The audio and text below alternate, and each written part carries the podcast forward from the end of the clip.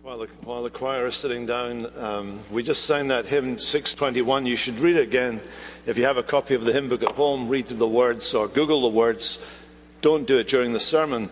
Uh, John Cowper, who wrote this, or William Cowper, who wrote this, was a friend of John Newton's. And uh, from what we can tell, he probably suffered from a very severe form of bipolar illness uh, and spent most of his time in utter misery and the most terrible depression and suicidal thoughts and desperate fear that he did not know the Lord. And it's out of that agony, really, of his experience that he wrote this particular song. And I think you see something of it in the very words. Sometimes a light surprises the Christian as he sings. It is the Lord who rises. And uh, I hope that you have a more consistent sense of the light of God dawning on you than dear William Cowper had in his life. Well, we come this evening back to John chapter 10, and the issue that is being addressed here is the issue of leadership. It was the middle of the Second World War. Uh, my uncle Willie had, uh, had uh, signed or had gone down to, to join up with the armed forces and had been rejected. They discovered that his eyesight was very severely bad. He never realized how bad it was, and they rejected him for the armed services. So they gave him another job uh, that was uh, kind of forces related. He was, uh, he was for a short time uh, uh, an operator, a telephone operator.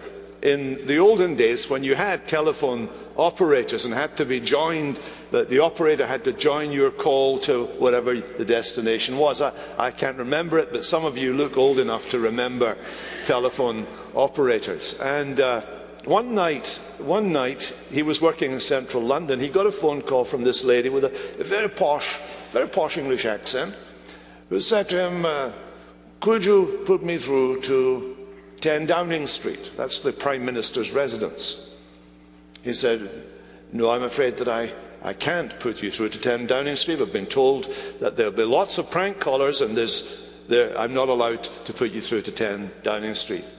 The lady insisted. She said, Don't you know that, that I'm Mr. Churchill's private secretary and uh, he needs to be uh, connected to 10 Downing Street? Uh, my uncle said, No, I've been warned very seriously. I was given a great warning about not allowing anyone to get through to 10 Downing Street. I'm sorry, I can't, I can't do that. Well, she said, you know, the Prime Minister wants to talk to his wife. He's away from home. He's in another country that I can't name, and he wants to speak to his wife. And my Uncle Willie insisted that he could not disturb the Prime Minister. There was a pause on the other end of the line, and a voice that is still familiar to the world came on to the phone.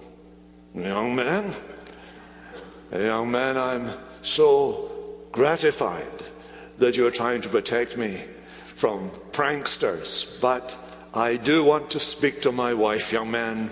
Would you please connect me to 10 Downing Street? Well, there was a story, wasn't there? And it was uh, the reason I tell the story is because there are few figures, aren't there, in the history of the world who give the kind of leadership that a nation or a people need at a time of distress. There's good, there are good leaders, there are bad leaders, there are true leaders, there are false leaders. And that was true in the history of Israel. It was true particularly in the history of the Church of God throughout Israel's experience as well as in the period of the Church today. One of the great prophets who addressed this was Ezekiel. And uh, at the end of Ezekiel chapter 37, God is predicting. He is predicting through the prophet what was going to come in the future. God has noted that throughout her history, Israel has been badly served by her kings and religious leaders, her kings particularly. The outstanding king in their history was King David. He was a flawed leader, but he was a leader, and he was a leader after God's own heart. And he becomes the model, he becomes the kind of template of what leadership should look like. And God predicts, he promises that in the future there will come a figure like David, but greater than David. And uh, here's what the prophet says My servant David shall be king over them, and they shall all have one shepherd. And they'll walk uh, according to my rules and be careful to obey my statutes, and they'll dwell in the land, and my dwelling place shall be with them, and I will be their God, and they will be my people, and the nations shall know that I am the Lord who sanctifies Israel, and my sanctuary is in her midst forevermore. That prophecy is a prophecy of the church today. It is a prophecy of the future that is fulfilled in Jesus the Messiah. The sanctuary, the place where God dwells today on earth, is in His church, among His people. We are living stones being built into a holy temple in the Lord, and God is present amongst us by His people, by His Spirit. And the Lord is sanctifying His church, setting it apart from the world for His own. And the church has one leader, one great high priest, one great bishop and overseer of our souls, one great shepherd of the sheep. And it's here in John chapter 10 that Jesus makes his claim clear to be the shepherd of the sheep. And he distinguishes humanity and the various flocks of humanity. He distinguishes among all of humanity his own people, his own flock, those that bear his name, that hear his voice, that receive his teaching, that commit their way to him by recognizing the truth that comes through him in verse 5, for example, we looked at this last time. A stranger they will not follow, but they will flee from him because they don't recognize the voice of strangers. Those who are Jesus' sheep hear Jesus' voice, recognize Jesus' teaching, and they follow him. They may go through periods of doubt or anxiety or questioning.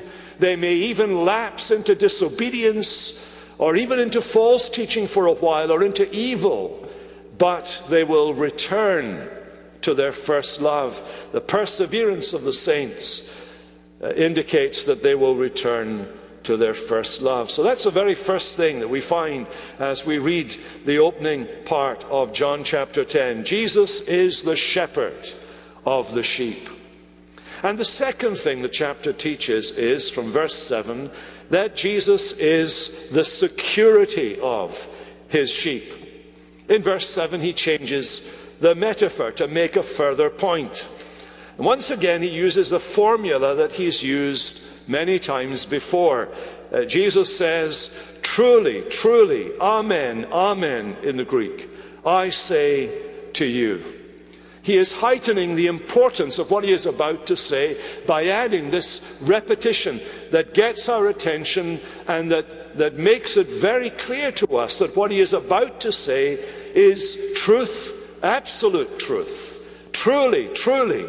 Amen, amen. So be it, so be it. Verily, verily. Hear, hear what I'm going to say. This is something that you can depend on and believe in. Here's what he's saying I say to you, I am the door of the sheep. Now, he's been contrasting himself already in this chapter, way back in verse 1, with uh, the thieves that want to break in and steal the sheep. That is, take them away in their direction rather than them staying with their shepherd. There are people like that. Jesus is saying here, as he contrasts himself against the unworthy and the thieves, he says with great authority, not only that he is the great shepherd sent by God to shepherd the people of God, but once again he uses this exclusive, absolute language about himself. I am he says, proclaiming his unique significance.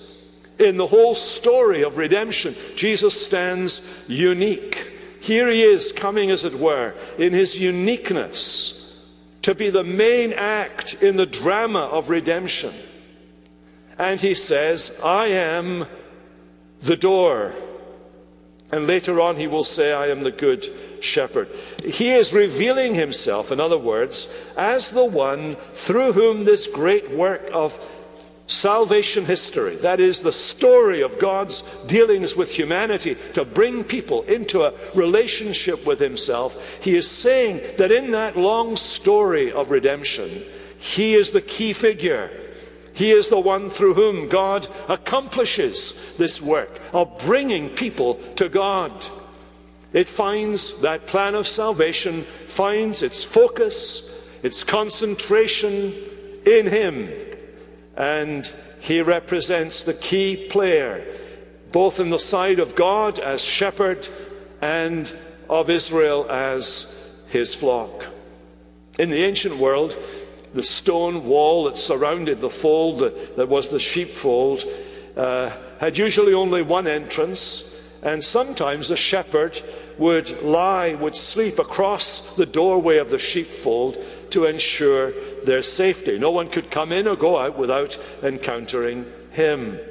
And so Jesus is stressing the security of the sheep. Look at it again. I am the door. If anyone enters by me, he will be saved and will go in and out and find pasture.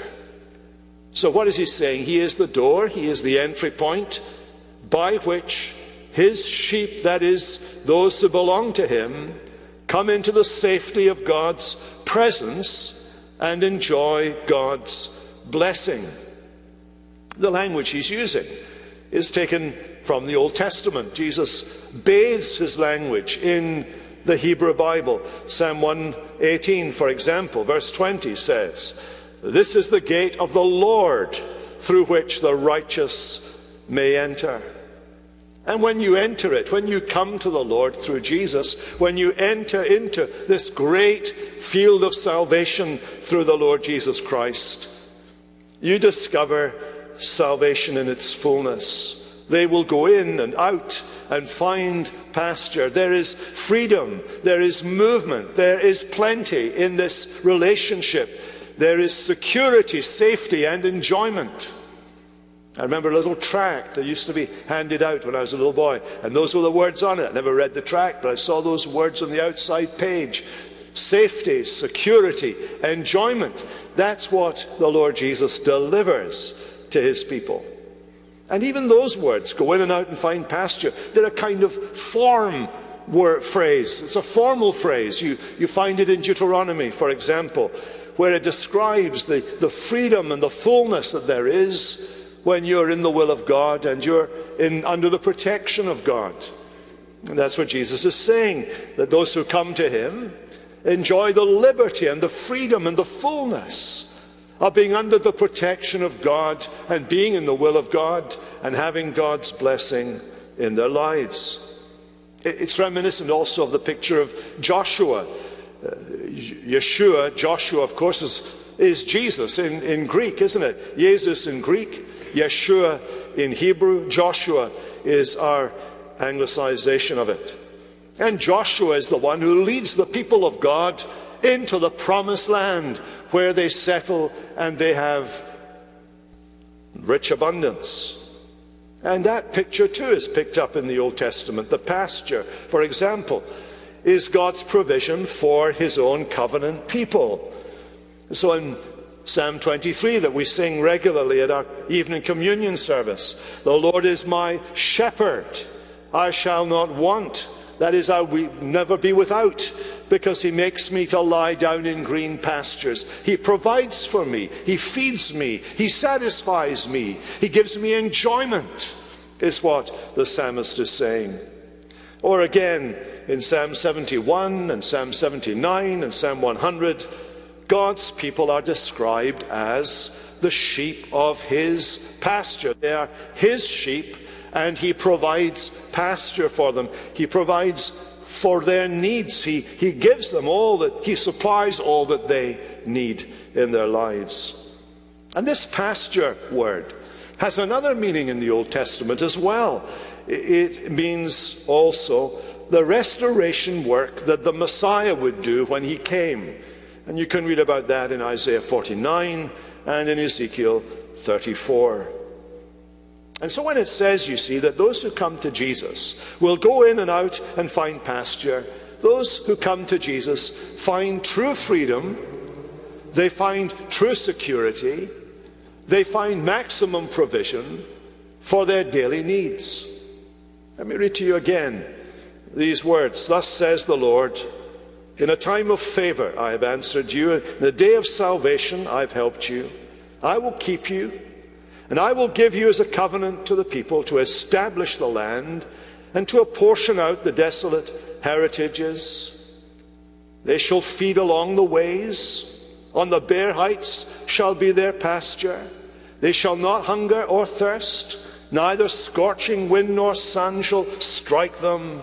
For he who has pity on them will lead them, and by springs of water will guide them. It's a picture of our relationship with God in which He is the leader, He is the guide, He is the one whom we follow because we can depend upon Him.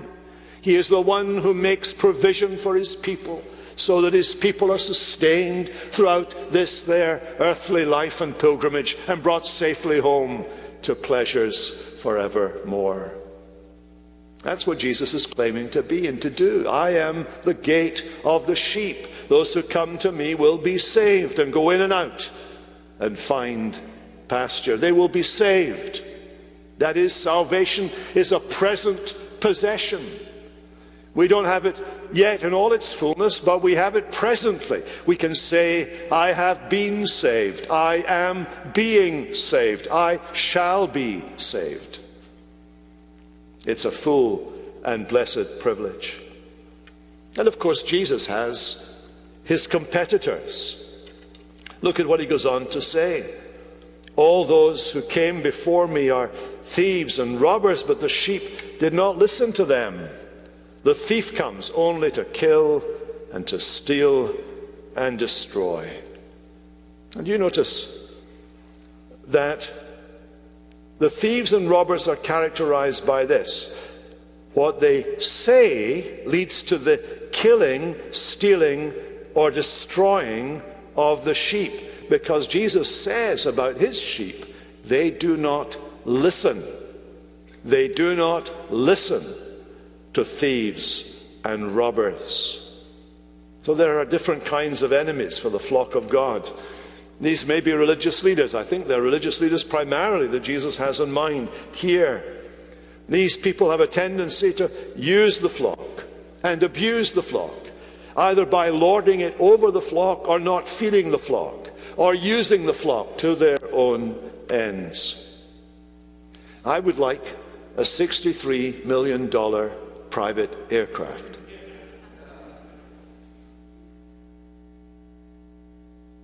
I think that would be a claim, wouldn't it? That would be something. There is someone, as you know, if you've been reading your Facebook pages, who has been making that appeal to his congregation. He wants a $63 million aircraft for ministry purposes. There are religious leaders who use and abuse the flock for their own ends.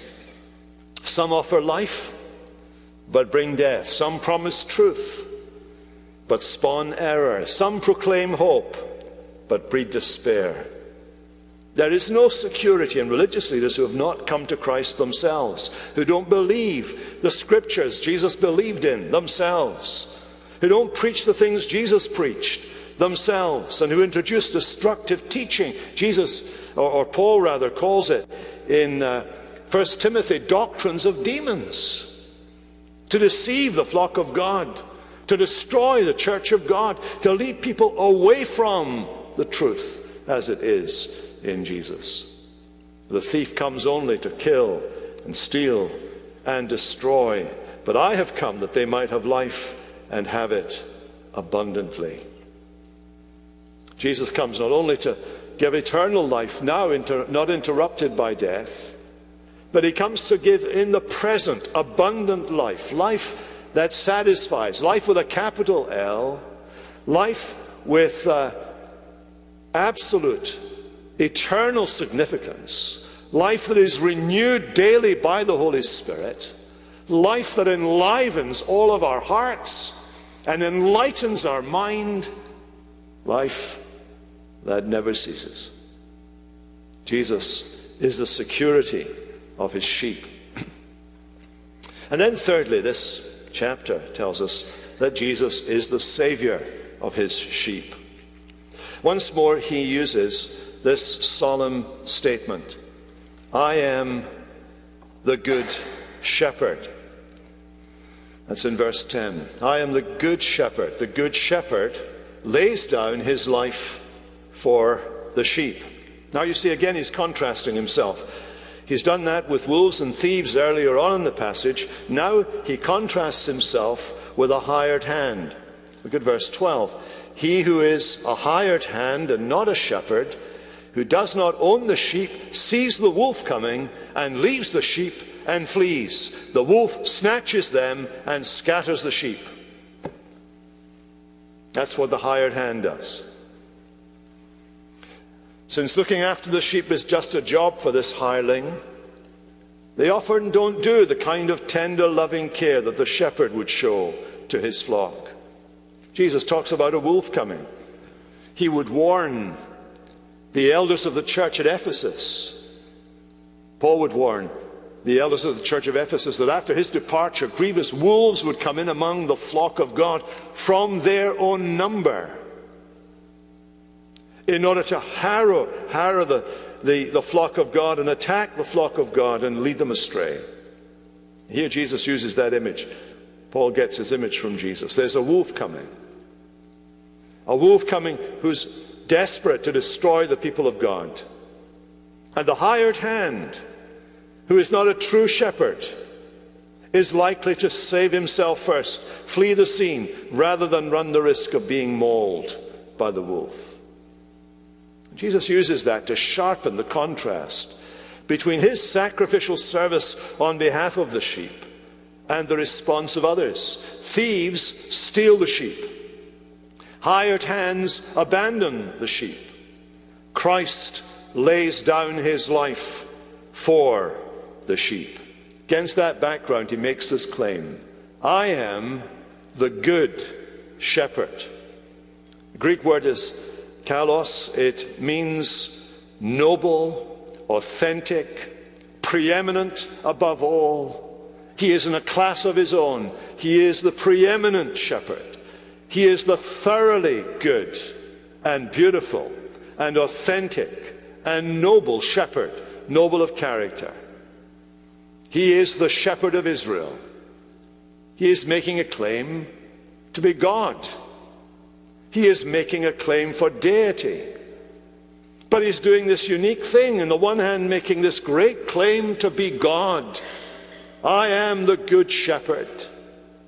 And on the other hand, he is making a claim to be capable of death. The good shepherd lays down his life for the sheep. So I read from uh, Ezekiel about David your kind of template for a leader and a shepherd of Israel. And Messiah was to be like David. David, of course, you will know in the story of David that he risked his life for the sheep, that is for Israel. You can read about it in 1 Samuel chapter 17. David risked his life for the sheep. But Jesus, he gave his life for the sheep. He gave his life. He literally lays down his life. That's a very unusual expression. It reflects the Hebrew to hand over something, to hand over his life. He handed over his life on behalf of the sheep. Isaiah captures it. In Isaiah 53, he poured out his soul. He handed over his soul to death and was numbered with the transgressors. He bore the sin of many. He makes intercession for the transgressors. Zechariah, in Zechariah 12 and 13, those two chapters, talks about a figure who is pierced and whose blood flows, and the people who mourn because the shepherd is struck and the sheep are scattered.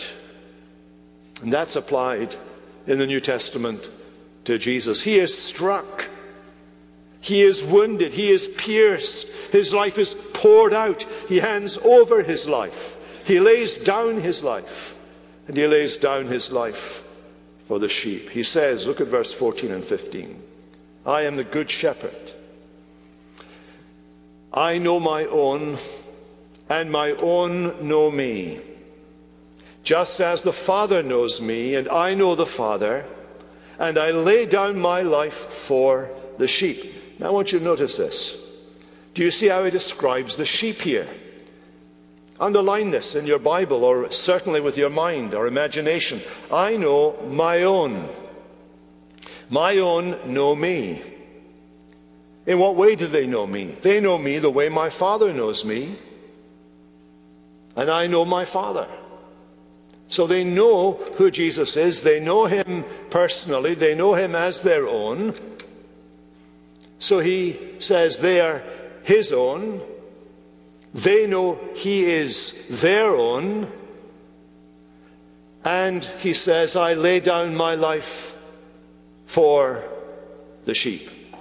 Now, I said that the language that's used here is sacrificial in its nature. It's intimated already in John's Gospel, way back at the beginning, when he points out that Jesus is the Lamb of God who will take away the sin of the world. It's the same image that Jesus uses when he says in one of the other Gospels, in Mark, that he has come to give his life as a ransom for many. But you see, the thing that is unique about this passage is that Jesus is emphasizing here for whom he is laying down his life. He is emphasizing here that there is a purpose, there is an intention, there is a goal, there is a plan behind his laying down his life.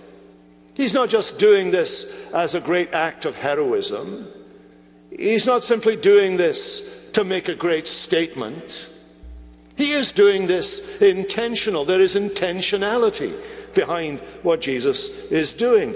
Who are these sheep? Let me remind you. They are his sheep. He regularly calls them my sheep. He goes to the pen in the first few chapters of the cha- uh, verses of this chapter he goes to the sheep pen where several flocks are being held, and he says, My sheep recognize my voice, and they follow me.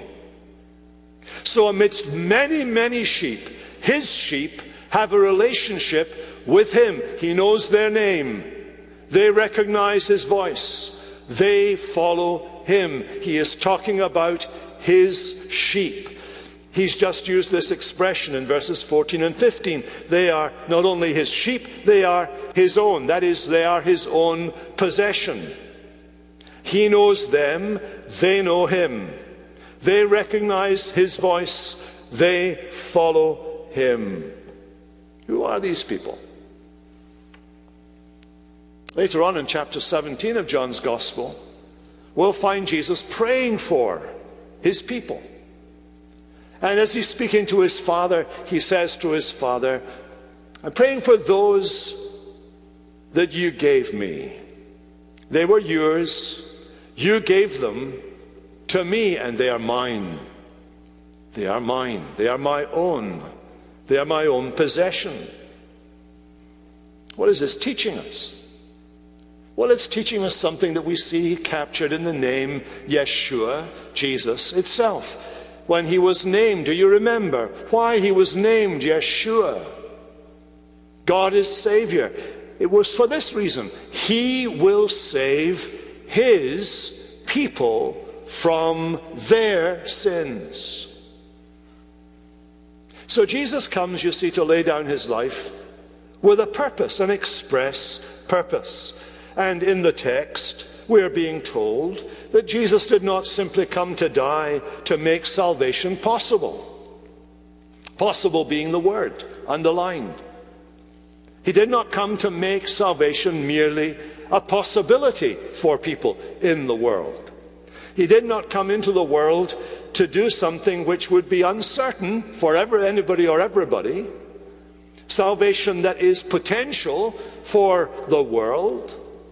No, he came to make salvation certain for his own, for his own sheep, for his own possession, for his people that the Father had given to him and for whom he prays in John 17 before he goes to the cross. There is an intent, there is a design, there is a purpose behind this laying down of his life. He is absolutely certain, there is no doubt about the outcome. He will save his people. Those who enter by him will be saved. He is laying down his life for the sheep. There is this intentionality behind the cross. Now, this is disputed even in evangelical circles. There's a, an Australian theologian called Broughton Knox, and uh, he has argued, for example, that the atonement, the laying down of Christ's life, is a kind of general action. Christ died to make salvation possible for all. And he places it in the context of God's general benevolence to the whole world. God loves everything and everybody. We know that that's part of God's love, of course. And he goes on to say that election, that is God's choice, only kicks in after the cross. And the reason it kicks in after the cross is here is Jesus. He's made salvation potential for everybody, but nobody wants it. Nobody wants it. He came to his own, and his own people didn't want him. Nobody wants it. So election has to kick in then if anyone is actually going to partake of the salvation that is available to everybody generally in the world. Now, that's a view that's held in some evangelical circles, perhaps in many evangelical circles. But I want you to notice that that view is out of step with what John is telling us here. In fact, it's out of step with what John has already told us earlier on in this book, in chapter 6, for example. In verse 37, all that the Father, all that the Father gives me will come to me. And whoever comes to me, I will never cast him out. For I have come down from heaven, not to do my will, but the will of him who sent me. And this is the will of him who sent me, that I should lose nothing of all that he has given me, but raise it up on the last day. This is the will of my Father. Everyone who looks on the Son and believes in him should have eternal life, and I will raise him up.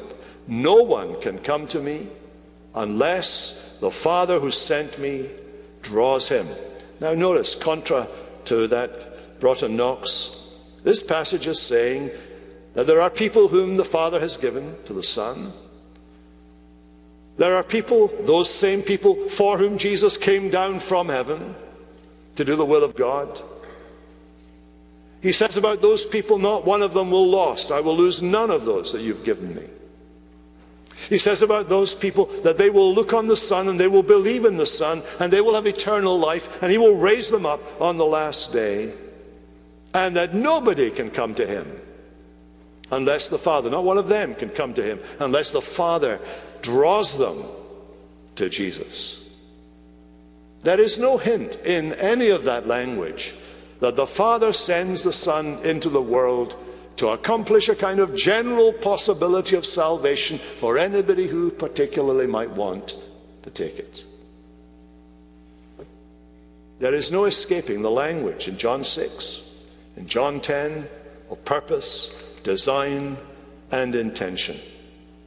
And if you go back to John 17 that I mentioned earlier, he begins by talking about those whom the Father had given to him. He says to his Father, Father, the hour has come. That word hour is key in John's Gospel. It's the hour of the cross. It's the hour of his crucifixion. It's the hour when, like a seed, he'll be thrown into the ground to die and be buried and then sprout to life again in resurrection. The hour of his death, that hour has come. Glorify your Son, that your Son may glorify you. And it's in light of that that he says, I pray, not for the world, but for those that you have given me out of the world. For their sakes, I consecrate myself to be the sacrifice Sanctify them by your truth. Your word is truth. Jesus is praying for whom? He is praying for his people. In fact, he can say, he can say in that same chapter, I have glorified you on earth, having accomplished, finished the work you gave me to do. It's the same word, cries on the cross. Finished, accomplished, tetelestai. And he goes on to pray for them. In John, another one of John's books, Revelation chapter 5, we see Christ as the lion and the lamb, the sovereign and the sacrifice, the victor and the victim, with authority to open the seals of the book that holds the destiny of men and nations. And his authority is confirmed by the elders' song of praise. Worthy are you to take the scroll, to open its seals because you were slain, and by your blood you ransomed people for God from every tribe, language, people, nation, and you have made them a kingdom and priests to our God, and they shall reign on the earth. Here are these people. They are the people he has ransomed by his blood. He has shed his blood for these people. The Lamb's sacrificial death is the focal point of what he has done to accomplish God's redemptive plan, ransoming people for God. Their salvation was first and foremost on his mind. The main purpose of his dying, the chief means by which he would bring glory to God, is by his death for his people. And what we call that in theological language is definite atonement. Definite atonement that Jesus laid down his life to save his people from their sins. Of course, in his death, in his sacrifice, if the whole world were to be among his people, there would be no more that he would need to do. And I don't know who God's elect are. All I can say to you is this believe in the Lord Jesus Christ and you will be saved. Go through the door of salvation that he is, and he is the door, and you will be saved and go in and out and find pasture. I can say that to you with authority. Why? Because Jesus has died for his people. And the hallmark of his people is when they hear his voice, when they hear the gospel, they believe. They follow him. That's the key. And so, if you're worried about this matter this evening, I say to you, are you believing in Jesus? Are you following him? Are you relying on him? Then salvation is yours. You have this assurance. He gave his life for his sheep. His sheep hear his voice. They recognize the voice of the shepherd. They follow him. They believe in him. They trust in him. And it is the most amazing thing that the Lord Jesus should give his life a ransom for many people, his people. There's not a few of them. There's many from every tribe and nation and language group gathered around the throne of God in heaven. And all it's saying is, you see, that in going to the cross, Jesus had his people on his mind and in his heart. John 17 is modeled on the great high priest's prayer in Leviticus. And in that great high priest's prayer in Leviticus, the same order that Jesus follows in his prayer that we have in John 17. The same order is followed as the priest prays for himself and his immediate colleagues. And then he prays for those who are part of the family, and then he prays for the whole people of Israel. And as the high priest prayed for himself and for his colleagues and for all Israel, Jesus prays for himself and the apostles and all those who will come to believe in him through their message. He's praying for those the Father had given to him. On the cross, our Lord Jesus is both God and man. In his humanity, he's enduring the pain and the scoffing and the rejection and the agony. And as the Son of God, he has before his eyes the faces, the names, the stories of all the people that his Father has given to him. That is the most amazing, the most amazing thing. Love so amazing, so divine, demands my soul, my life, my all. Let's pray together. Father, we thank you that from before the foundation of the world, you gave a people to your Son, you promised a people to your Son. Thank you that He undertook to go to the cross as the shepherd going out into the wilderness and there looking for the lost sheep and laying down his life for those that you had given to him. We pray that tonight, as we reflect again on Christ, who is our good shepherd, the Saviour of the sheep, that we would rejoice in our own salvation.